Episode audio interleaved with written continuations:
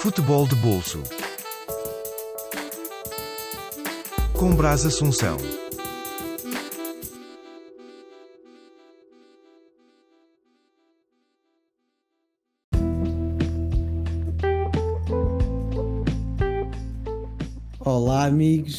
Estamos de volta. Finalmente as meias finais chegaram finalmente e podemos já apreciar um grande jogo por parte do Itália e Espanha. Foi um jogo bem escaldante, houve golos, houve futebol e foi um jogo vibrante por ambas as partes. Claro que um jogo tão equilibrado, isto tinha que dar prorrogação ou prolongamento, como a gente fala aqui em Portugal, e grandes penalidades para dar mais tensão a esta primeira parte de, de, destas meias finais. Hoje trago a Júlia Mazarin para a gente debater como é que foi este jogo escaldante. Júlia, bem-vinda aqui ao Diário do Bolso.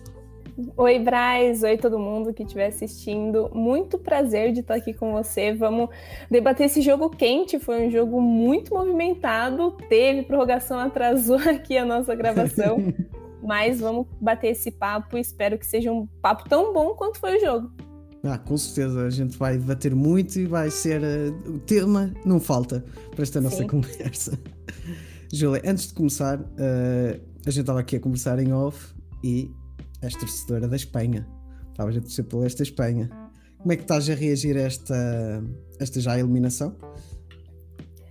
Olha, de início eu já esperava uma eliminação para a Itália. Eu comecei o jogo já meio que me preparando para essa eliminação, mas no decorrer do jogo eu falei, acho que temos chances. E o jogo foi Sim. movimentando lá e cá, lá e cá. Eu falei, nossa, a Espanha cresceu muito, foi muito melhor que a Itália em muitos momentos do jogo. Então isso deu uma, uma esperança. Eu não sei como foi para os espanhóis de fato, mas deu uma esperança e a decepção no final, né? A decepção no final foi assim mais mais doída, diria. De facto, uh, engraçado que este é um grande jogo entre a Itália. Eu acho que já diria que é quase um derby, um clássico nestas competições. Não é o primeiro. Eu lembro que em 2008 foi exatamente a mesma situação. Uh, os quartos finais se bem que este jogo foi numas meias, mas uh, também foi para grandes penalidades e houve aquela tensão. E um grande, na altura, em 2008, um grande duelo de guarda-redes, ou de goleiros, Iker Casilhas e Buffon. Desta vez toca a um estreante, se calhar uma surpresa, porque ninguém diria que o Nai Simón do Atlético Bilbao seria o titular desta seleção espanhola, e já o substituto do, do Buffon, outro Gigi, desta, desta feita Roma.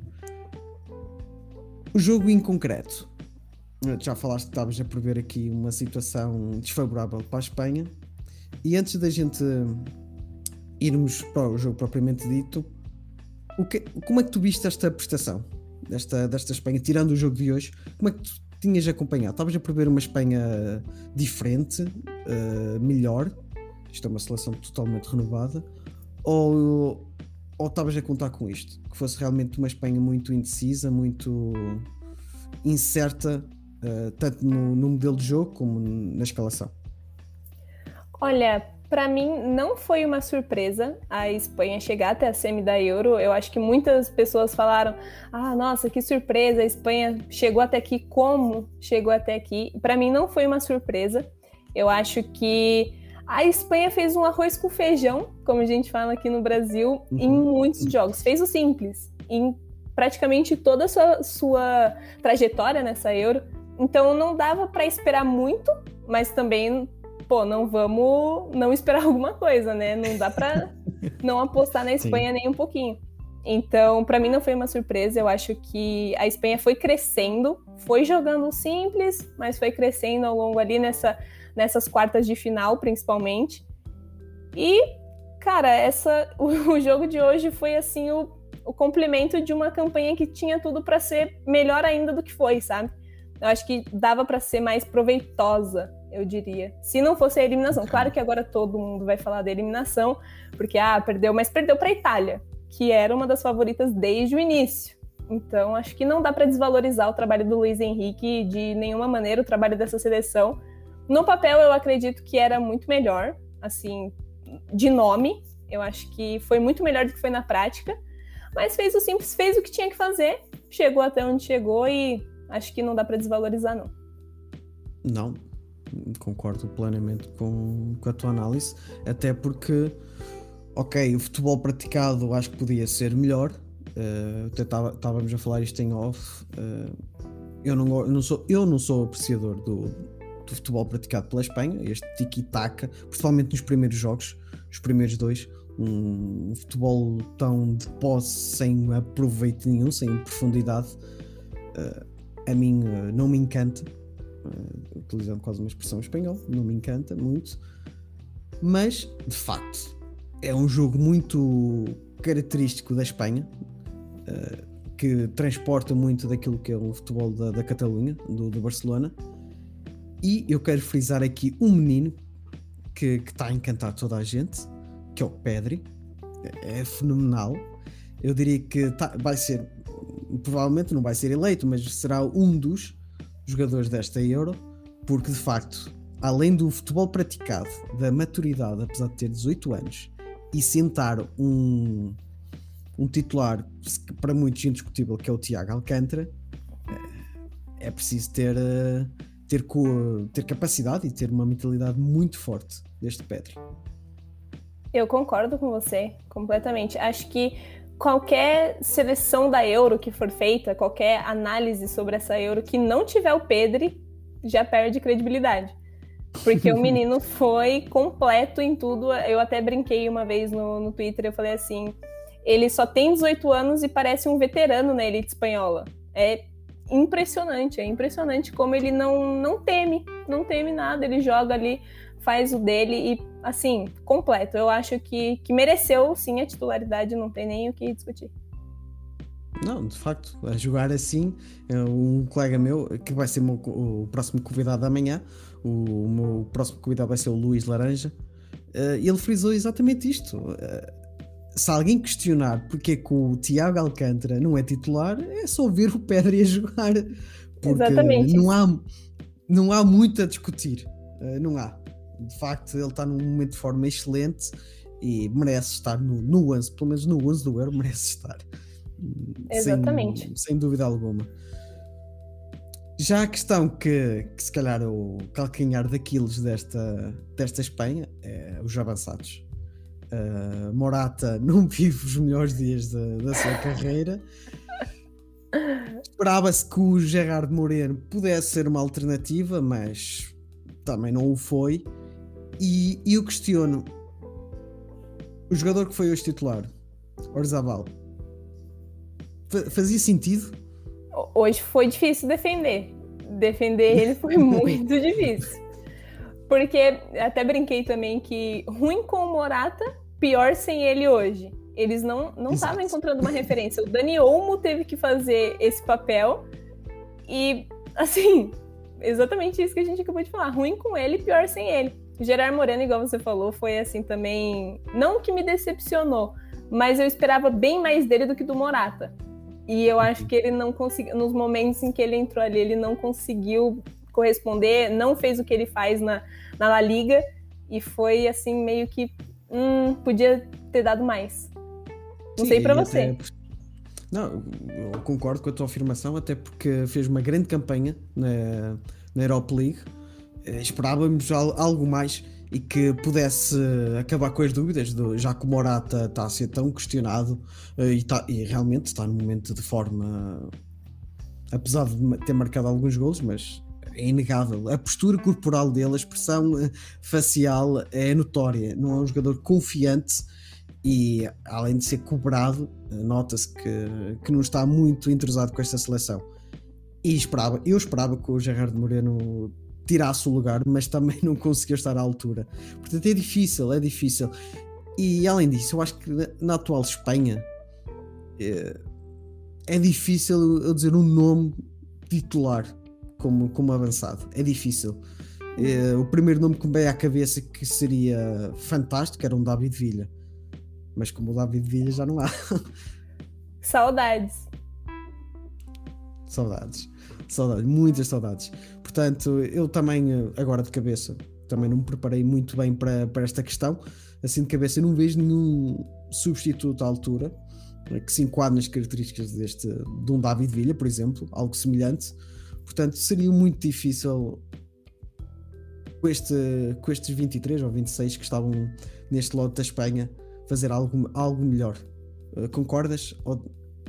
Eu concordo. Eu acho que o papel do Morata era muito difícil, né? Pegar sete que foi de Davi Villa, que foi de Fernando Torres. Torres. E ele, assim, eu acho que ele sentiu muito as críticas, ele sentiu muito isso da torcida, que a torcida pegou pesado mesmo. Eu acho que às vezes não era para tanto e até a ameaça de morte a família dele receber é, é algo bizarro. Então eu acho é que não tem como não se abalar.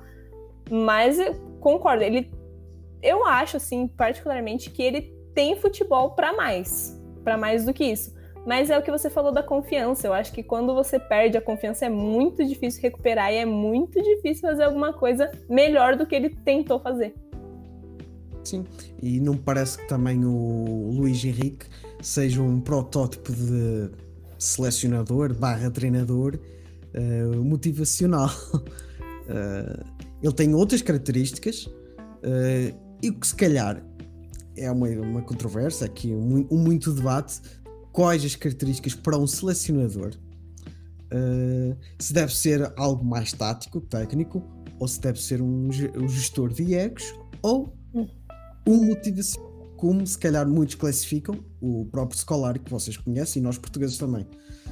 Uh, uhum. Se calhar um Scolari neste momento, se calhar uma Morata, se calhar dava outra coisa. Uhum. Não sei. Sim, Talvez. eu concordo. eu concordo. Uh, propriamente neste, neste jogo em si, a Espanha deu, deu conta de si. Eu não esperava, sou-te sincero, não esperava que a Espanha reagisse tão bem ao, digamos, à teia de aranha que a Itália montou, porque a Itália foi ela própria, não, não destoou muito do jogo, uh, manteve o seu, tirando o Spinazzola, que, que ficou lesionado, manteve a sua espinha dorsal, o seu esquema tático e não, não inventou. E a Espanha surpreendeu exatamente pela, se calhar pela, pela garra, pela dinâmica a mais, com andamento a mais. Foi aquilo que eu, que eu notei. Estava com um ritmo a mais do que nos, nos jogos anteriores. Uh, achaste que este foi um, um fator decisivo para esta meia final ser tão, tão equilibrado? Sim, concordo. Eu acho que os primeiros 27 minutos da Espanha foram os melhores da Euro inteira, da Espanha na Euro uhum. inteira. Então a gente já podia ver algo mais ali. E a gente está falando muito de Espanha, mas a gente está esquecendo justamente da Itália, que, meu Deus, é, é um time que vem de uma reconstrução e tá surpreendendo na Euro. Por mais que muitas pessoas dessem ela como favorita, eu acho que tá surpreendendo muito, tá dando muito mais do que era esperado. E hoje fez o básico, hoje não foi um jogo tão completo da Itália, não achei que foi um jogo tão uau igual os outros, justamente pela Espanha. Então, foi isso que você falou. Acho que foi um equilíbrio muito, muito perfeito esse jogo. Acho que aconteceu da maneira que, que eles, eles mesmos ditaram uhum. o ritmo. É, exatamente. Uh, eu vou passar aqui alguns comentários que, que chegaram, que chegaram aqui. A seleção espanhola com esta geração devia adotar um modelo de 2008 sem uma referência uh, no ataque. Uh, eu, eu, penso que este é um, é, um, é um, colega meu, um amigo meu. Uh, eu penso que não seria o de 2008, mas sim 2012, porque não havia referência, seria o Fabregas como falso novo. Uh, o que é que achas? Eu acho que a gente tem que ter sim uma referência no ataque. A Espanha tem que ter, porque justamente hoje ficou muito perdida sem o Morata ali naquele começo. Ficou meio não sabendo o que fazer. Tava bem, mas, mas não tava sabendo muito para onde ir. E essa referência, Sim. mesmo o Morata não sendo o melhor dos melhores, ele ainda tem esse, essa função de ser uma referência. Então todos eles sabem para onde ir. Então eu acho que a gente tem que ter uma referência no ataque. Uma referência melhor, mas a gente melhor. tem que ter uma referência no ataque. Sim, eu para já agradecer-te, Carlos, um abraço para ti. Uh, eu, eu referenciei isso também no Twitter, uh, que esta Espanha já seria difícil com Morata, sem uma referência no ataque, pior ainda. Exatamente. pior ainda. Sem não, não sabe o que fazer. Aquela Itália que eu percebo o que, é que o, que, é que o Carlos quis dizer com esta sem referência no ataque, mas era uma seleção muito à base de jogadores do Barcelona e que já estavam uhum. habituados a, a, jogar naquele sistema com o Fabregas a falso 9. Enfim, eram jogadores com, com outra magia, com outra rotação, uh, portanto podiam jogar desta maneira. Mas também uhum. não podemos esquecer que, que, havia outros jogadores que, em caso de necessidade, podiam dar outra profundidade ao ataque. Uh, o Fernando Torres Sim. estava lá e penso que o David Villa também. Eu penso que o David Villa também estava em 2012. Eu agora não consigo precisar isso, mas eu penso que também sim, estava. eu acho que sim. Eu acho que sim. Eu acho que era mais uma opção tática na altura do Del Bosque do que propriamente uma, uhum. uma necessidade da equipa. Em relação à Itália, é, é, fantástico. Eu ainda estava a comentar isto com, com, com outra pessoa antes, de, antes do jogo começar.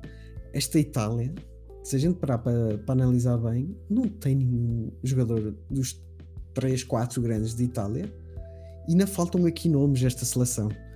Faltam pelo menos três, dois deles eh, lesionaram-se quase no início da competição, o Sensi do Inter de Milão e uhum. o Pellegrini do, da Roma, e o Zaiol, que se calhar é a maior referência desta uhum. geração italiana, que não está aqui neste lote. É um, um, jogador diferenciado que joga em várias posições, entre linhas, e o facto do Mancini ter encontrado soluções sem perder a qualidade futebolística é espetacular. Eu não tenho palavras e estou rendido. Estou rendido ao trabalho do Mancini. Eu também. Eu era muito crítico. Eu, eu, sou muito crítico e continuo a achar que ele, treinador de, de, clubes, deixa muito a desejar. Mas eu tenho que tirar o, o meu chapéu e tem, dar o braço tem. porque ele, que ele fez um excelente trabalho. Fez e continua a, a fazê-lo. É, continua. Independentemente se vai ganhar a final ou não, eu tenho que, que, que dar o mérito. É fenomenal. Hum. A gente tem que parabenizar muito a Itália, que é igual a gente estava falando, vem de uma reconstrução, não jogou a Euro 2016, não jogou a Copa da Rússia 2018 e nessa Euro chegou com dois pés na porta, como a gente fala, chegou arrebentando tudo e o Mantini é o é o cara, é o nome, porque não jogou a Euro 2016, não jogou a Copa 2018 e agora chegou com dois pés na porta, como a gente fala aqui. Chegou arrebentando tudo. E além do uhum. coletivo, além do coletivo que é muito bom, além desses nomes, igual você falou, não tem nenhum jogador assim que, que a gente possa dar como estrela do time, mas todos são muito bons, todos são muito é, alto nível. Então, eu acho que o Mantini faz um trabalho esplêndido. Ele seria a estrela ali para mim que eu colocaria da Itália. Sim, de facto, sim. Uh... Outra questão, para ti, quem é que está a ser o jogador em destaque nesta competição? Uf. Na, nas primeiras nas primeiras fases ali, eu daria esse título para o Patrick Schick, da República Tcheca, que fez uma Euro fantástica pelo, pela seleção que ele estava, pelo, pelo momento, a, a, República Tcheca também foi outra que foi uma grande surpresa para mim. Não, não dava nada, Sim. devo confessar. Então eu, eu daria esse título para ele. Mas agora, sim, de, olhando agora, eu não sei quem colocar como melhor da Euro. Para mim é muito difícil. Eu faço esta questão porque colocaram-me há segundos atrás e eu também não sou responder assim, caramba, não sei. Não, não é sei. Tá, tu, pra mim tá muito equilibrado, assim. Eu não, não, não consigo encontrar um que tá acima dos demais. Uhum. Então, não consigo responder sua pergunta agora. Talvez até o final é, é, eu consiga. Sim, isto vai, vai variar. Eh, eu respondi também um pouco assim, fugi um pouco à questão. Eh, citei alguns nomes que eu também vou já replicar aqui. Uh, porém, ainda falta uma meia final e uma final, e eu acho que isso vai ser uhum. decisivo. Uh, Aí depois a gente inglês. volta aqui e fala quem que foi é, o craque. Exatamente. Mas uh, eu acho que o Pedri tem que estar. o Pedri e Daniel tem que estar nesta uhum. equação. Jogadores italianos foi mais difícil, apesar de eu ter acompanhado bem esta seleção italiana, uhum. mais do que a Espanha, confesso. Porém, é difícil. É difícil porque o Jorginho está a fazer um campeonato magnífico, mas é um jogador muito low profile. quase um canté. É muito versátil, Uhum. mas não é um jogador que dá assim tanto nas vistas para a gente dizer é ele o melhor jogador. Porém, é o pêndulo desta seleção italiana, é um jogador muito versátil. Não posso dizer que ele é um médio Uhum. defensivo ou um volante desta equipa, mas é um todo-terreno. Eu tenho que também frisar isto. Eu tenho aqui dois nomes eh, italianos. Ele, este, este jogo desapareceu, portanto, se ele tivesse em destaque, eu acho que seria uma das figuras, mas eu, é o Insigne Ah, ele esteve em destaque praticamente em todos os jogos da seleção italiana, Uhum. principalmente no último, mas neste jogo eclipsou-se. É um- Eu, raramente o vi em campo. uhum. Já Eu o também. outro jogador que já o outro jogador que apareceu neste por, por opção tática, eh, que apareceu, apareceu só neste mata-mata, que é o Chiesa, Federico Chiesa. Uh, Que jogador!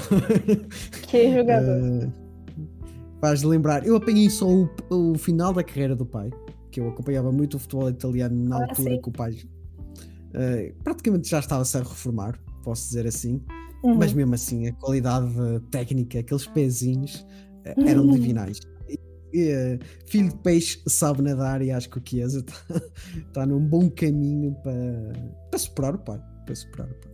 Tomara que não tenha acontecido nada mais sério com ele, né? Que ele sentiu ali a coxa hoje, teve que ser substituído. Sim. Então, tomara que ele faça uma grande final. Aí, assim, eu já deixo aqui minha torcida, deixo minha torcida para a Itália, independente de rival, que merece ter o trabalho coroado aí, todos eles. E o Chiesa realmente o ensine, para mim, um dos melhores. Bem lembrado, bem bom ponto. Um, passar aqui os comentários. O, Carlos está on fire, agora não, já está como, realmente como Carlos Nuno. Ele diz que tinha saudades de ver uma Itália ser uma seleção mágica e que me amedro- amedrontava quem estava pela sua frente. De facto, eu só me lembro de uma Itália assim, eh, que dá muito prazer de ver o Bonucci e o Chiellini, que são Hum, pilares importantes. De facto, eh, e se, se a gente pensar, e para mim é um handicap muito grande, pelo menos na minha visão, para mim defesa tem que ser rápido. E Uhum. quando eu vejo jogadores já acima dos 30, o poder de explosão não é o mesmo, eu já fico receoso. Mas estes jogadores têm uma coisa que muitos são jogadores diferenciados por si só, não são todos jogadores que chegam aos 30 assim, mas é a mentalidade e o posicionamento que compensa a velocidade. Eh, e tanto o como, e tanto o Calino como o Bonucci são jogadores diferenciados, não é, não é à toa que ainda estão numa Juventus ao, ao mais alto nível e que realmente compensam a falta de, de velocidade. Um exemplo bom disso, eh, puxando a brasa à minha sardinha, que é o Pep, 38 Oh. anos, quem diria, que o Pep ia estar nestas andanças aos 38 anos. o ninguém que o diria. Pepe ninguém. faz, ninguém diria mesmo, não. Ninguém, ninguém dava nada também pro Pepe. E ele ainda fala aqui com, com a estrelinha italiana. É o Jorginho, claro, tem que ser. tem que ser Brasiliano, brasiliano. E, e o curioso, o curioso é, eu penso que eu, eu acho que é, que é mesmo isto. É a primeira vez que, o- que três brasileiros participam ao mesmo tempo numa Eurocopa. Exatamente. é. A gente viu o Brasil na Euro. Tem muita gente que queria ver como o Brasil jogaria Sim. a Euro. A gente pode ver um pouquinho com os três. Mas o Jorginho é realmente tem que ser o homem de confiança do Mantini, porque a, a Euro que ele tá fazendo fez uma ótima temporada no Chelsea, uma final de Liga dos Campeões alto nível. E Jorginho é o mais próximo de um Pirlo moderno, eu Sim. concordo. Eu concordo É. com esse comentário. Eu acho que o Jorginho tá aí pra, pra mostrar o que ele sabe. Não, não tá pra brincadeira, não. Só tem que deixar crescer a barba e aprimorar o- os livros e está feito. E, e o corte de cabelo tem que deixar um pouquinho mais longo. Mas aí, pronto. Exatamente, de resto acho que realmente se encaixa. Boa, boa análise, Carlos. Boa análise. Ele, ele toca aqui noutro, noutro fator, que é o, o claro. Eh, com 18 anos joga como gente grande. Campo é todo dele, um digno sucessor de Xavi e Iniesta. Não que chegou ao nível, mas vai longe. Eu penso que sim, Carlos. Eu, eu penso que sim, eu acho que também já falamos aqui. Do Xavi eu não digo, mas de um, de um Iniesta, claramente, claramente. Tudo indica, se ele se comportar bem e se o Barcelona for um clube eh, com cabecinha a partir de agora, tem tudo Uhum. para, se- para as piadas do Dom Iniesta. Eu concordo. Eu acho que um Chave eu também não diria, mas o Iniesta com certeza. Eu acho que o Pedro tem, tem só 18 anos ainda. A gente vai ouvir é. falar muito dele. O Iniesta tá com, não, não lembro quantos anos exatamente agora, mas a gente vai ouvir falar muito do Pedro ainda e eu acho que vai ser assim um dos melhores, vai ser top 10 ainda do mundo. Fui ousada na, na colocação? Não, acho que sim, acho que sim, acho que sim. Faz eu acho que sentido. vai. Eu acho que tem grandes chances. Sim, e se pararmos para pensar, eu acho que o futebol atualmente. Eh, eu gosto de utilizar esta frase, já foi zoado uma vez no meu programa, mas eu gosto de utilizar esta frase que o dito futebol moderno uh, coloca-nos uh, depressa demais certos jogadores. A gente cobra tanto, mas eles são uhum. tão, tão jovens, tão jovens, coisa que quando eu comecei a ver futebol, jogadores deste, deste calibre não eram pressionados assim. Não eram pressionados. Uh, hoje em dia eles são cobrados, cobrados. Se calhar também pelas quantias que, que os clubes gastam. Também tem esse, esse fator. Mas eu, eu vou frisar aqui dois, dois exemplos bem distintos no início da carreira: Ricardo Quaresma e Cristiano Ronaldo. Tomaram posições uh, distantes. Um foi para o Barcelona, que, digamos, na altura era uma das estrelas era uma das hum. jovens promessas mundiais em 2003, 2002, 2003, e Cristiano Ronaldo ainda estava um patamar abaixo. E a gente sabe o que é que foi as carreiras de tanto um como do outro. Uh, e o, o, futebol espanhol é muito caricato neste sentido, porque se não demonstras, és quase arredado e vais ter que jogar noutro, noutro sítio. O caso do Quaresma foi isso, mas Cristiano Ronaldo não. Uh, foi um processo de maturação, era um diamante puro quando chegou a Old uhum. Trafford mas foi preciso maturar e deram tempo, tempo. Hoje em dia, se aparecesse o Cristiano Ronaldo, a pressão ia ser enorme para que ele vingasse e fosse decisivo quase em todos os jogos. Eu acho que eh, a tua colocação foi bem feita em relação ao Pedri, mas gente, calma-se, ele não se afirmar nos últimos três anos, nos próximos três anos, calma, já vai a tempo. Sim, igual a gente está falando, tem muito tempo, ele só tem 18 anos. Tem que dar tempo ao tempo, tem que trabalhar o futebol dele. Eu acho que é igual você falou, o Barcelona tem um pouquinho de cabeça. Senão ele vai ele pode acabar parando em um clube que talvez a gente não conheça tanto, não acompanhe tanto e talvez vá se apagando ao longo também. Isso é uma Sim. coisa que pode muito bem acontecer. Pelo que você falou, essa coisa do dinheiro no futebol hoje é muito forte, então a gente tem que torcer para o Barcelona ter um pouquinho de cabeça, lapidar esse, esse talento que eles têm nas mãos e é igual eu falei, fui um pouquinho ousada na colocação, mas é que é o, o que tem mais chances de acontecer se, se tudo isso correr como a gente está falando aqui. Se for o Barcelona, Exato. cabeça, ele ter cabeça. Então, vamos torcer para isso. Sim, e acho que tem um bom professor, apesar das, das notícias não serem mais favoráveis, que o Lionel Messi continue em Barcelona ou não. Uh, vamos ver. Uh, vamos ver. Uh, há, há, um bom exemplo nisto que, eu, eu vou citar aqui, que é o João Félix. Acho que depois da eliminação então de Portugal está a ser tão, tão falado. E eu não sou muito apreciador do João, do João Félix, porém, ele é muito jovem, realmente esse talento está lá, mas além dele não estar no clube certo, na minha opinião, ele também tem que mudar ali o mindset da cabeça dele e, se colocar realmente como um aprendiz. Tem muito, muito que aprender e tem que ser mais humilde, na minha opinião. Isto é a minha opinião, estou de fora e eu posso, a gente pode fazer estas análises à vontade, uma vez que estamos de lado de fora. E eu acho que, que é um jogador uh, que, que vai passar muito, se calhar, aquilo que o Renato Sanches passou vai uhum. ter que sofrer muito, muito. Uh, ao contrário do Renato Sanches, eu sempre fui muito fã. Já do João Félix, eu só vi meia época de, de sonho. O Renato Sanches não, já foi uhum. diferente. Uhum. Já foi diferente. Uh, enfim, também são jogadores em posições diferentes e com valores também diferentes. Pagar 30 Sim. milhões por um Renato Sanches na altura já era alguma coisa, mas pagar 120 milhões é outra.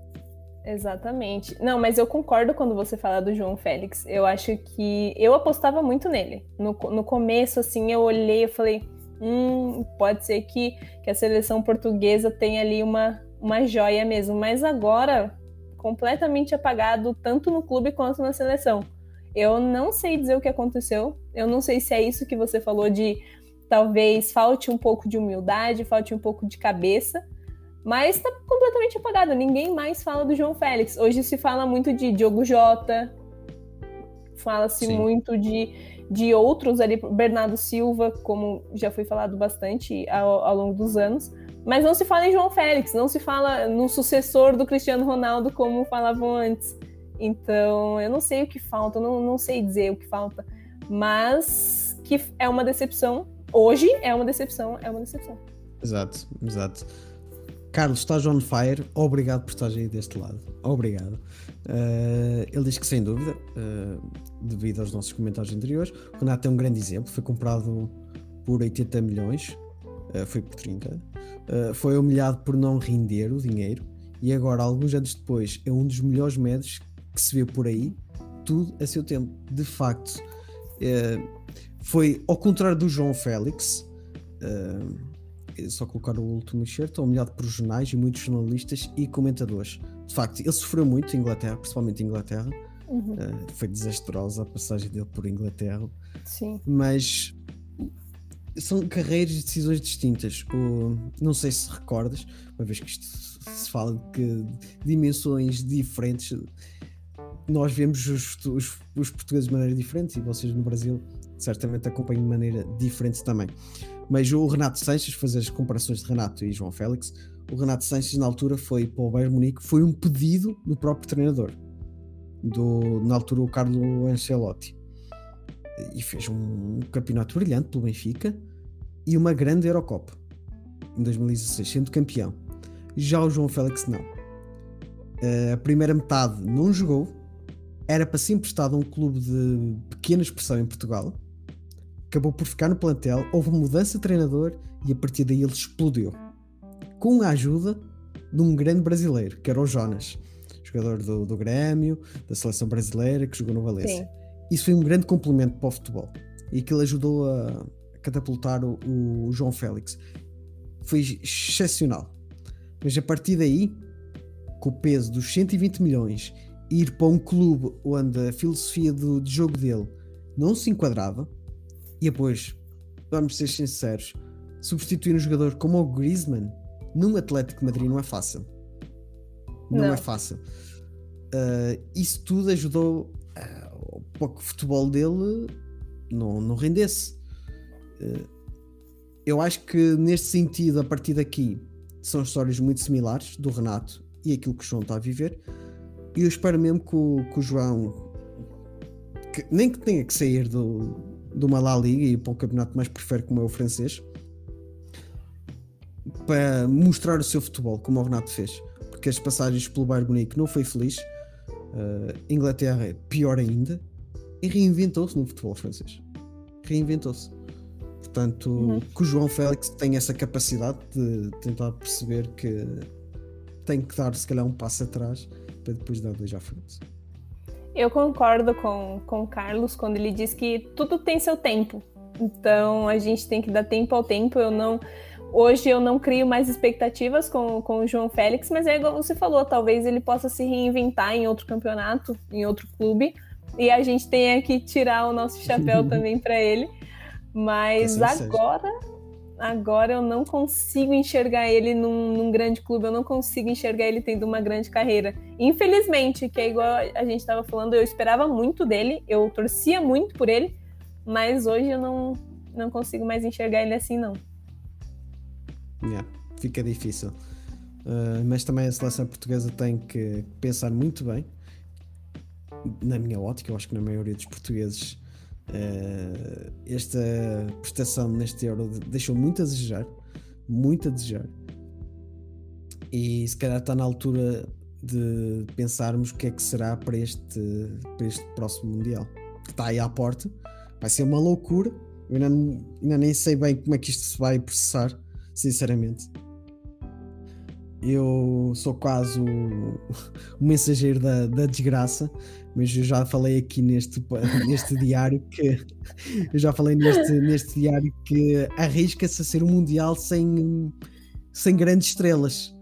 Porque se a gente pensar bem, já são quase 3 anos, vão ser quase 3 anos emendados, seguidos. Os jogadores praticamente não têm férias, oscilações, uh, poucas oscilações de descanso, sempre ao mais alto rendimento, com Champions, campeonato provas e nem no meio ainda há jogos amigáveis, amistosos entre seleções uhum. que não servem rigorosamente para nada a não ser uh, gerar receitas para as próprias federações.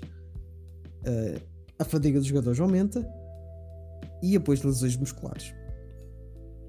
E o Mundial vai ser no Qatar, em dezembro. Em dezembro, é. Isto não vai dar certo. Isto não vai dar certo.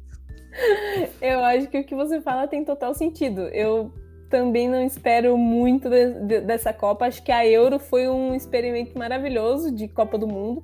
Acho que todo mundo assistiu sentindo o gostinho ali de, de Copa Sim. do Mundo, mas não dá mesmo pra gente esperar um alto nível na Copa do Catar. Eu não acredito, eu não acredito que.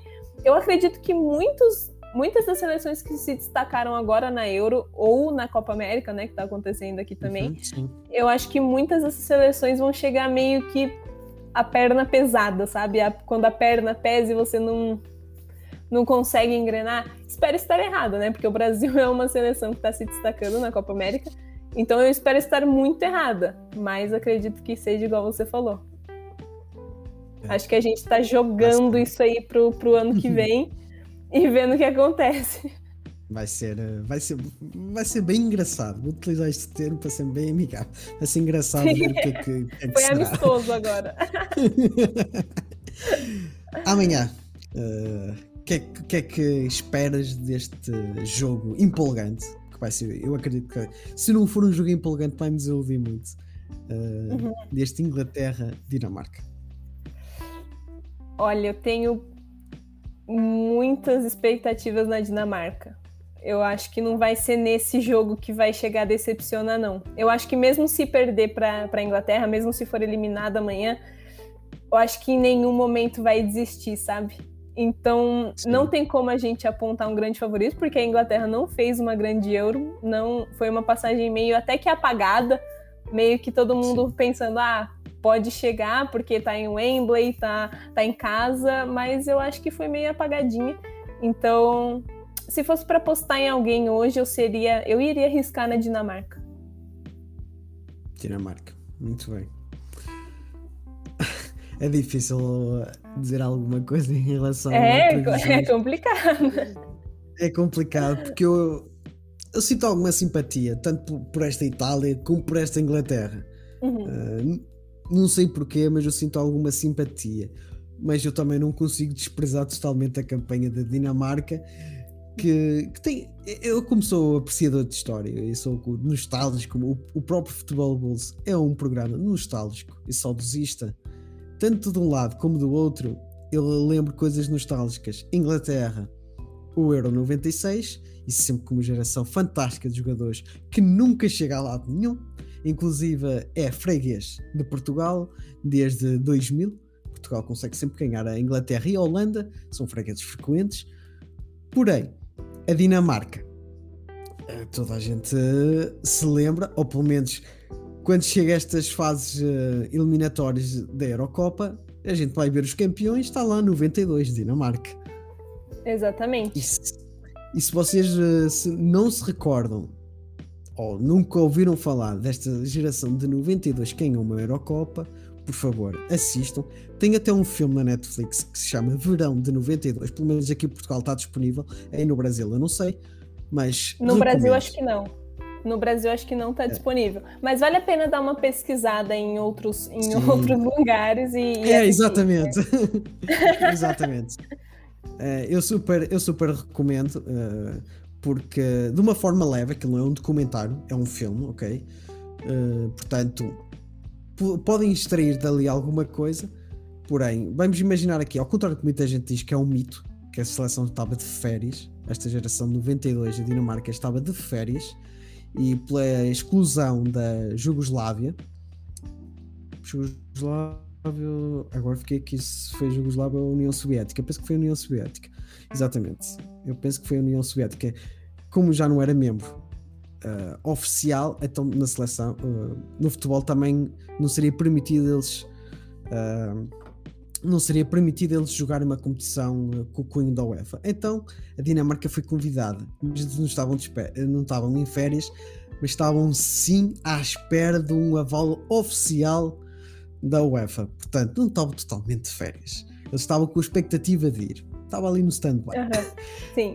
uh, isto foi, quando eu li isto, uh, e também ouvi isto em outros podcasts, uh, já agora recomendo que o, o podcast Matraquilhos, que é um trabalho excepcional aqui em Portugal, que desenvolve momentos chaves, muito completo a nível jornalístico e histórico, eles têm um episódio especial sobre as campanhas de cada edição do Euro e fala também nesta campanha de 92, fala detalhadamente sobre, sobre esta peripécias deste campeonato europeu de 92.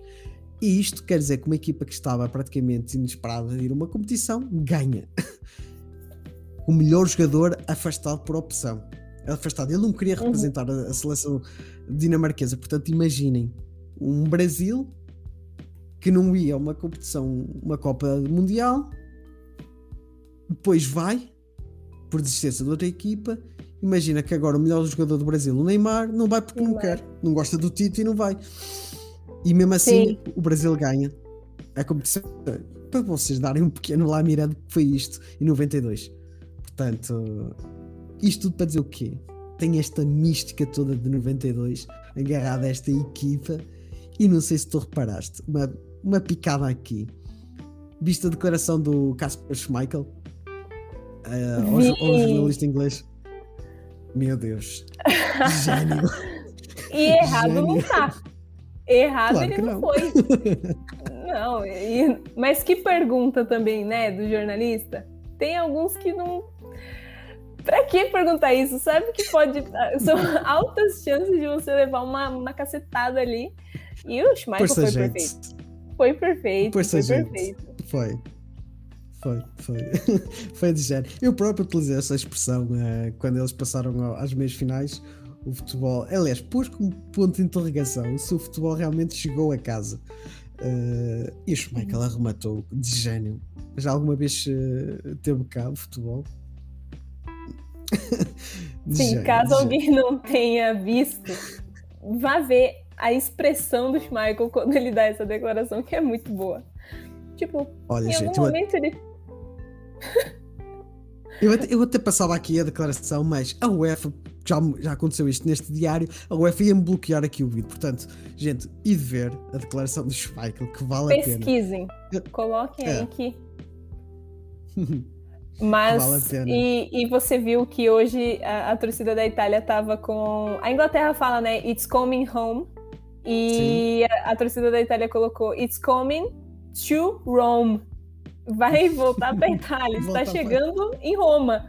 Então, assim, sensacional. Né? Essas declarações estão sendo muito sensacionais. Tem tudo para ser uma final grandiosa dessa Euro. Eu tô ansiosa para domingo, saber o que, que vai acontecer. Sim. Tanto um lado como do outro, seja Inglaterra ou Dinamarca, vai ser um grande jogo. Exatamente, vai ser, um vai ser uma grande final. Sim, passar aqui. Eu só queria frisar outro ponto antes de passar aqui os comentários. Uh... Antes disso, antes disso, vou passar aqui, porque deu-me agora uma branca. vou passar aqui os comentários aqui novamente. O Carlos diz que gostava de ver a Dinamarca viver um. que está a viver um sonho épico, sem sombra de dúvida. E acima de tudo tem feito um Euro muito mais bonito. Sim, o Ericsson merece isto, seria épico para eles vencerem, hum. claro. Sim. Claro, ainda tem, ainda tem esse, esse, essa, esse essa situação, né? É, esse vínculo emotivo que, que nem os dão mais força, por assim dizer. Sim. Entretanto, esta organização foi incrível. Quantos jogos de Inglaterra não jogou em casa? Jogou, realmente jogou. Enquanto muitas seleções não devem viajar neste sítio para sítio, também é um fator determinante. Sim, por isso é que se fala muito, este jogo será muito importante para ver até que ponto esta Inglaterra consegue dar um boost, porque é muito fácil é muito fácil jogar em casa uhum. neste sentido, coisa que a maior parte das seleções não jogaram em todos os jogos em, uh, nas suas devidas casas. Uh, Inglaterra foi um, uma seleção quase à parte, jogou sempre, sempre em Wembley. Isto pode Sim. pesar agora. Isto pode pesar agora e será decisivo. Até que ponto é, é fácil jogar em casa, né? Até que ponto eles conseguem usar isso como força e não se tiver nos 90 minutos a torcida já tá meio de saco Sim. cheio, né? Até que ponto isso não pode pesar para eles? É, é interessante da gente saber mesmo. Sim, e o outro fator que agora me veio à cabeça, o que eu queria frisar, é, foi o fair play. Uh, puxando agora para o jogo de hoje, tu falaste dos italianos uh, há pouco e lembrei-me. O fair play, tanto da Espanha como da Itália, foi delicioso. Uh, eu vi uma troca de carinho entre os guarda-redes, tanto tanto do Donnarumma como do Nai Simone, como do Chiellini. Nossa, eles estavam ali. Com Jorge tipo, Alba. Sim, foi, foi delicioso foi esse pormenor. Isso é o futebol, e... né? Isso é o futebol, isto, não é o que a gente isto, vê. É. Isto tem que ser o futebol. A questão é mesmo esta. Isto tem que ser mostrado. Tem que ser mostrado e tem que ser repetido, reproduzido por outros jogadores, por outras pessoas, outros torcedores que geralmente é a torcida que, que acaba estragando a maioria dos espetáculos. E principalmente uhum. aqui no Brasil, eu não sei como, como que é em Portugal, não sei como é no, nos outros lugares, mas aqui no Brasil a torcida geralmente consegue estragar o que seria um grande espetáculo. Então acho que isso tem é, que ser é reproduzido. É isso tem que ser reproduzido. A gente tem que, que mostrar mesmo e mostrar que o futebol, a rivalidade está dentro do campo e só fora dele é todo mundo a mesma coisa e são, a maioria são amigos ali do, dos jogadores, então para que que você de fora vai, vai querer arrumar alguma confusão? Então é um bom ponto mesmo, foi, foi lindo. E, e, antes do jogo, antes do jogo começar, eu vi um, um promenor, porque aqui a transmissão ficou também isso. Com o Manchino foi cumprimentar o Luís Henrique e foi tudo uma cordialidade muito grande. Estavam ali, vamos desfrutar isto, estamos aqui, vamos desfrutar. E o pormenor, são ex-jogadores. São ex-jogadores que se, de alto nível e que jogaram sempre em grandes clubes. Isso também faz a diferença. Uh, esta, esta postura. Se bem que não são todos. Eu estou a, a lembrar do meu próprio treinador, do meu clube, do Porto. O Sérgio Conceição foi um jogador profissional também ao mais alto nível, mas tem uma postura totalmente diferente destes dois senhores. Portanto, o meu argumento, se calhar, aqui não é válido. Mas eu quero frisar uh, realmente uh, o fair play e este ambiente de, bonito de, de, viver e de apreciar futebol por ambas as seleções. Eu, eu concordo. Isso a gente tem que, que bater uma palma, porque foi realmente muito interessante de ver, né? Às vezes a gente não está acostumado a ver essa troca entre eles, a gente está mais acostumado a ver cara feia e confusão, o calor do jogo. Então acho que foi muito legal mesmo. Hoje foi um para ficar na, na memória mesmo. De facto. Uh, aqui o comentário do Marcos Porfiro, que também já foi um convidado deste Diário do Bolso. Um abraço para ti, Marcos. E o último comentário aqui do Carlos Carvalho, também conhecido daqui do Futebol do Bolso. Eu não sei se seria muito bom para ti teres um filho como eu. Já obrigado. Abraço para ti, Carlos. Muito um bem. comentário maravilhoso. Chegamos. Uh, infelizmente, isto é um ambiente. Tu frisaste aqui o Brasil, eu acompanho muito o brasileirão. Uh, eu não sei em que região do Brasil e que para qual, qual o clube de time que você torce, mas uh, aqui em Portugal também vivemos um ambiente futebolístico muito, muito pesado, sinceramente, Sim. muito pesado. Infelizmente. E tem outros fatores, porque aqui em Portugal só há três clubes, 3, 4, 5 vá no máximo. O resto uhum. praticamente não existe, não tem expressão. Uh, eu acho que não estou a dizer aqui nenhuma barbaridade.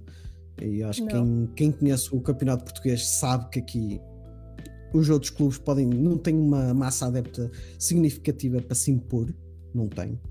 Uh, portanto, aqui fica muito complicado o clima. É uma, um clima de guerrilha e sinceramente muito por culpa de, do jornalismo tóxico aqui em Portugal. Hum, interessante. A, a, mídia aqui uh, inflama muito mais aquilo que é o ambiente tóxico, em vez de diminuir ou, ou então ignorar, nem inflama mais e uhum. para subir audiências, o que é triste. Não é à toa que plataformas como o YouTube e os podcasts estão a crescer tanto aqui em Portugal e a mídia tradicional está quase a boicotar por algum motivo. É. Uh, não uhum. sei como é que é, mas aqui está a acontecer isso. Aqui no Brasil não é muito diferente. Tem, mas são muito específicos assim, são são algumas mídias que bem específicas que já não tem tanta credibilidade. Então, quando eles tentam inflamar, quando tentam fazer alguma coisa contrária do que a maioria tá, tá tentando passar, eles acabam não tendo muita visibilidade. Mas o clima de guerra aqui também é, é surreal. Aqui, qualquer coisinha para a torcida, qualquer faisquinha que um jogador faz que você não gosta, qualquer coisa que a outra torcida faz que você não gosta, acaba virando um incêndio. Então, é um clima bem pesado às vezes. Eu acho que é muito bonito quando todo mundo se une aqui. A, a, união do brasileiro é algo que, quando a gente quer, a gente consegue ser a melhor torcida do mundo, vamos dizer assim, sem ser clubista. Mas quando quer, também consegue pegar muito no pé e ser aquela que, que ninguém quer jogar, sabe? Que os, até Sim. os próprios jogadores olham e falam: Não, se eu fizer isso, eu sei que vão me xingar, sei que vão ameaçar minha família, então nem compensa, sabe? Então é, é, é bem Sim. bizarro como que o futebol está se tornando, né? Tanto aqui quanto aí. É. Infelizmente. Esperemos melhores dias e melhores uh, decisões. Porém, eu não vejo esse, essa utopia a chegar tão cedo aqui ao futebol português. No Brasil uh, é difícil porque eu vejo de fora. Então eu também evito ver uh, certas plataformas brasileiras. portanto, uhum. aliás, até recomendo aqui, tem, tem, tem tanta plataforma boa no, em canais e com pessoas tão dedicadas e adeptos, como aqui como eu faço, de, e como tu, de adepto para adepto. Uh, portanto, já agora para todos os brasileiros, eu acho que isto é, enquadra-se mais para os brasileiros que para os portugueses já fica muito tarde. Logo à noite tem Futebressivo, à uma da manhã, fazer aqui já propaganda ao podcast da revista Corner é, do, do, do, meu pessoal favorito, do Marquinhos, do César e agora do Fred Fagundes e, claro, do Cláudio Campos, do Pitadinha Histórica. Fica já aqui. Querem acompanhar futebol brasileiro? Está lá. Se bem que é muito Sim. cringe. Se bem que é muito cringe. É muito é cringe. Ai, mas eu, eu gosto muito desse podcast que você falou, gosto muito. E tem outro que, que são brasileiros que fazem também, que é futebol além da Copa, que mas aí já engloba engloba o futebol mundial mesmo e é muito bom. É igual você falou de, de um podcast português, se não me engano, que fala, da, fala a história de cada edição da Euro, de cada jogo da Euro, então é, é maravilhoso de acompanhar. Vão acompanhar lá no Twitter que sempre tem um segue o fio, segue o Segue a sequência de tweets. Bem interessante. E há outros, há outros, o Meia Cancha também, o Márcio Careca já esteve cá. Uh, muito bom. Uh, gente, se, uh, peço desculpa para alguns, mas realmente são vários podcasts. Eu ouço muito podcast, eu ouço podcast todo dia, são vários. apesar de agora eu estar também. quase todos de férias, apesar de estar aqui quase todos de férias, Uh, Fever Pitch, podcast aqui português, um dos líderes aqui de, dos podcasts desportivos, Fever Pitch, do, do, já teve cá, o João Gonçalves. Batraquinho, gosto, já falei. Gosto muito do podcast aqui do Brasil também, que é Futebol pelo Mundo, que é da, do pessoal da ESPN, ESPN Brasil, Sim, que é o Léo Bertozzi. Do, do Bertozzi, exatamente. exatamente Isso, é muito bom. E claro, eh, é uma das minhas referências como podcast. Aliás, eu comecei a fazer isto num bar por causa deles, já que tu falaste na ESPN, correspondentes Premier, já que falamos da ESPN, que para mim é nível. E só tenho que classificar no podcast 0 a 10, eles têm que levar a, a nota 11, porque completem, eles completam todos os itens de como fazer um programa. Maravilhoso. Para quem é nunca ouviu, vale, vale, vale dar uma, uma checada lá. Sim é, é muito. Aliás, não é, não é desprezo pelos outros, mas futebol inglês eu não ouço nenhum podcast porque eu tenho que ouvir o correspondente Premier porque é eu também. complexo. é demasiado completa, então eu deixo os outros podcasts para ouvir, porque há vários que falam também de, outros, de outras ligas. Uh, mas liga inglesa eu tenho que ouvir o correspondente porque não, eu também. como a gente fala aqui não, não há pai não há pai para, para, para o João Castelo Branco para o Renato Ulisses e para a Nathalie não, Nathalie Gedra, que mulher Nathalie Gedra se você um dia assistir que esse mulher. vídeo saiba que sou sua fã eu também Nathalie eu também So, somos, gente, somos, somos, teus somos teus fãs. Por favor, assista isso um dia. Não, eles são, são fantásticos e oxalá, oxalá eles consigam um, um dia chegar a outro patamar porque merecem. Merecem. Merece, exatamente. E por falar em merecer, não desprezar também aqui o canal na beira e o teu trabalho. Ah, sim! Por favor, não me deixe esquecer, senão depois, ó. Tô brincando. Não, mas. Podes-me é... corrigir e podes-me corrigir se eu estiver enganado, mas pelo aquilo que eu vi, és a única mulher. Sim, tem. É, sou eu e a, e a Manu, mas a Manu é mais CEO, ela fica mais na, uhum. na gestão mesmo da página, na gestão do site. Então eu hoje sou a única mulher que escreve mesmo lá de fato. Então somos as duas mulheres que, que carregamos lá. Brincadeira, meninos que estiverem ouvindo isso aí uh, já agora, uh, aliás, uh, isto foi tão depressa que eu até me esqueci de passar aqui. já foi passando, mas passa aqui também. Aqui fica aqui o link, canal na beira. Tem textos deliciosos e vocês falam praticamente de tudo. Não há um tema específico que vocês abordam. Vocês abordam quase de uma forma global. Sim, tem análise. Eu gosto mais de fazer textos de opinião, então tem duas opiniões minhas lá que que bateram recorde de visualizações, porque eu gosto de dar uma uhum. opinião forte, então foi uma opinião sobre a Superliga, que foi outra bizarrice uhum. que, que, eu cheguei, que eu cheguei a fazer um texto, e foi uma opinião sobre um comentário preconceituoso de uma jogadora do futebol feminino aqui no Brasil. Então foi algo que merecia sim um texto, merecia ser falado. E mas a gente fala de tudo. Tem meninos muito bons que fazem análise, análise de desempenho, guia do Brasileirão, guia de, de competições, então tá cada vez melhor, a gente tá cada vez crescendo mais e espero que continuemos. É assim seja, eu também faço votos que vocês cresçam, porque trabalhos diferenciados. Eu, se eu há pouco falei que, que a mídia tradicional está a perder uh, força, eu acho que trabalho como, como os vossos uh, merece ser realçado, uh, porque está na altura de enxergar o futebol de, outra, de outros panoramas, de outras maneiras. Sim. E, e no, na minha opinião, uh, esta visão de direita, de extrema de, direita não, vou ser mais radical, de extrema direita, uh, estes comportamentos que estão a ser uh, levantados das sombras têm que ser erradicados de vez e acho que o racismo tem que acabar de vez e o papel da mulher no futebol seja ele no campo, como técnica, como diretora, como CEO, como jornalista, tem que, tem que ser mais eh, valorizado porque vocês não são menos do que nós, vocês não são mais que nós, são iguais. Sim. Têm é, opinião é... e também conseguem enxergar o futebol como nós. Sim, o futebol tá aí para ser de todo mundo, não só de uma, de uma raça, não só de um gênero, não só de e enfim, o futebol é de todos e eu acho que cada vez mais pessoas conseguem enxergar isso. Eu torço para que cada vez mais é, mulheres consigam espaço, cada vez mais o racismo perca. E é muito bom também o trabalho que você faz. Esse, esse gesto de me convidar também é algo que, que faz a diferença, sabe?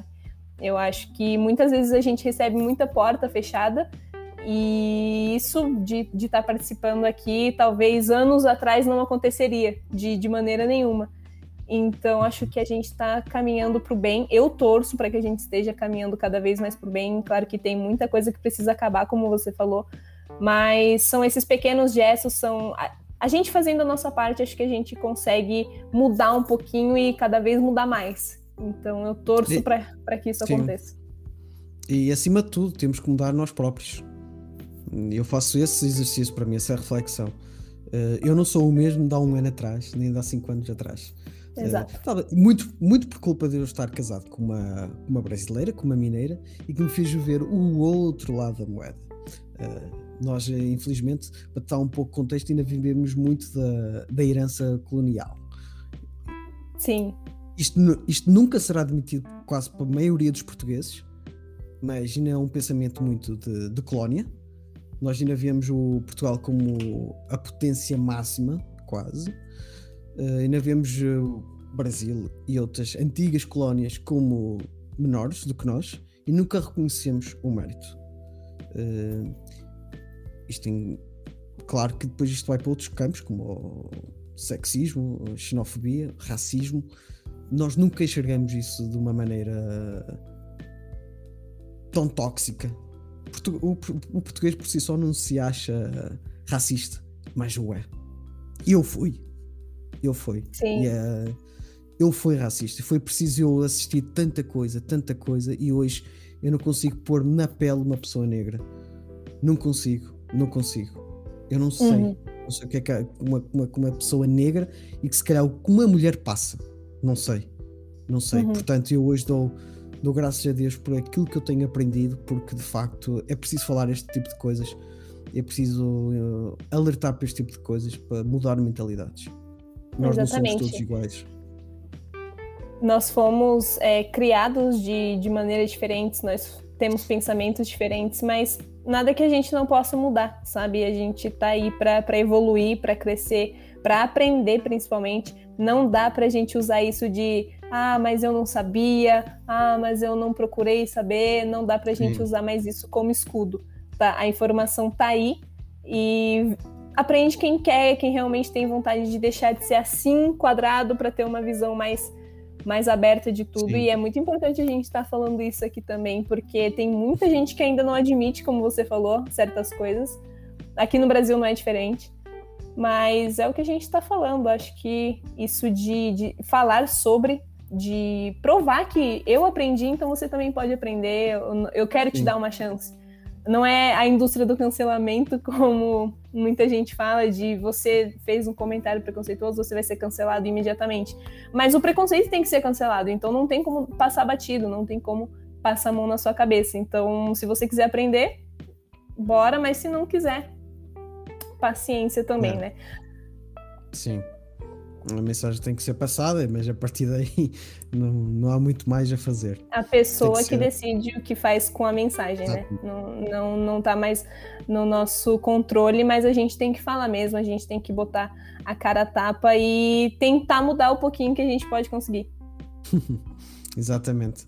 Passar aqui os últimos comentários.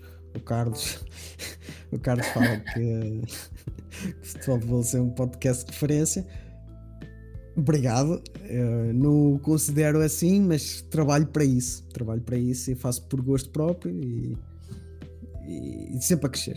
Uh, esperem, esta, a primeira temporada já acabou. Isto é um bónus deste Diário de Bolsa, é um bónus que eu estou a fazer. Uma aventura louca que eu decidi embarcar, mas que estou a ter um prazer enorme. Uh, mas e também é confesso, sucesso. Que... Já é sucesso. Estou doido que chega eu estou doido que chega logo a domingo, mas está a ser uma oh. experiência brutal. Uh, o intercâmbio de, e de projetos que eu tenho aqui feito é extraordinário e poder conhecer trabalhos como o teu e dos meus vários convidados que eu já, que eu já presenteei nestes 20 dias é, é muito satisfatório e criar pontes, eu ia dizer barreiras, mas não são barreiras, criar pontes para tanto lado e para, principalmente para o Brasil, uh, não é à toa não é à toa que diria que 80, 70% dos meus convidados são brasileiros, não é à toa, porque vocês têm de facto uma visão diferente e têm essa abertura, em primeiro lugar. Têm essa abertura para este intercâmbio de, de experiências. Passar também aqui um comentário para ti, que vai dar um olhinho no site amanhã e depois que deixa o feedback. Por favor, procura lá os meus textos que eu tenho certeza que vai valer muito a pena. Eu trabalhei bem para valer a pena. Façam isso, pessoal. Sigam aqui a, a Júlia no Twitter. Vão também dar uma olhada no canal na Beira. E já sabem, amanhã, à mesma hora, esperemos que seja mais cedo, mas também se não for é sinal que o jogo foi bem quentinho, bem preenchido E quem, quem sabe a gente também não vamos ter aqui um dia encher. Fazer, eu faço votos para que, que seja um grande jogo. Eu também. Júlia, obrigado por este momento. Foi uma grande conversa. A gente viajou aqui por vários pontos, mas foi uma conversa espetacular. Eu que agradeço, Braz, assim, sempre que, que precisar é só chamar. Foi um papo muito gostoso e espero que a gente possa ter falado tudo que a gente se propôs a falar e que as pessoas tenham curtido. É assim, espero também. E já sabem, pessoal, amanhã, à mesma hora, para comentar o Inglaterra-Dinamarca. Fiquem por aí e até amanhã.